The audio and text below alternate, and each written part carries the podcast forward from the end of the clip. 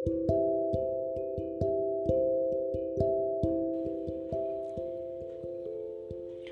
నేస్తాలు. శ్రీకృష్ణ బలరాములు విద్యలు నేర్చుకోవటం పూర్తి కాగానే గురువు వద్ద సెలవు తీసుకుంటూ మేము మీకు ఇయ్యగల దక్షిణ ఏమిటో దయచేసి చెప్పండి అని కోరారు. అందుకు గురువు అవతార పురుషులైనటువంటి మీరు నాకు ఇయ్యదగిన ప్రతిఫలం ఒక్కటే ఉన్నది. చనిపోయి స్వర్గాన ఉన్న నా పుత్రుణ్ణి నాకు ప్రసాదించాలి అంటూ తన కుతూహలం వెల్లడించాడు. అప్పుడు కృష్ణ బలరాములు ముల్లోకాలు వెతికి గురువుగారి పుత్రుణ్ణి పట్టి తెచ్చి అప్పగించారు.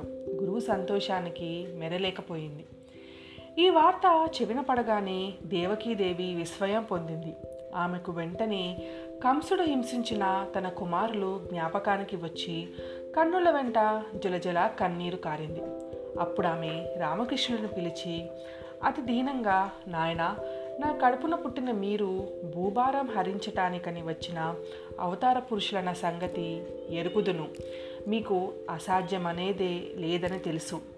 ఏనాడో చనిపోయిన పుత్రుని వెలికి తెచ్చి గురుదక్షిణగా అర్పించిన సంగతి కూడా విన్నాను.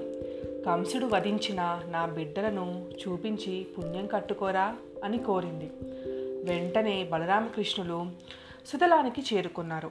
అక్కడ ఇంద్రసేనుడు పరమ ఆహ్లాదంతో రామకృష్ణులను గౌరవించి సమస్త ఉపచారాలు చేసి మహానుభావులారా దుర్లభమైన మీ దర్శన భాగ్యం మాకు లభించింది.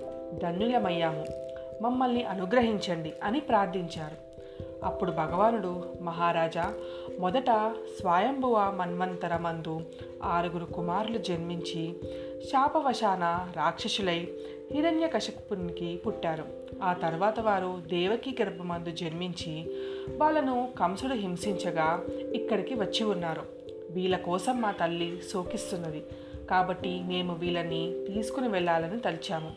నా అనుగ్రహం వల్ల వీళ్ళకు శాపం పోయి సద్గతులు పొందుతారు అని చెప్పాడు. అప్పుడు ఇంద్రసేన మహారాజు ఆ చనిపోయిన ఆరుగురు పుత్రులు స్మరుడు ఉదీదుడు పరిష్వంగుడు పతంగుడు క్షుద్రభువ గురుని అనే ఆరుగురిని తెచ్చి అప్పగించేసరికి శ్రీకృష్ణ పరమాత్మ వాళ్ళని వెంటబెట్టుకు వెళ్ళి తల్లి ఎదుట ఉంచాడు.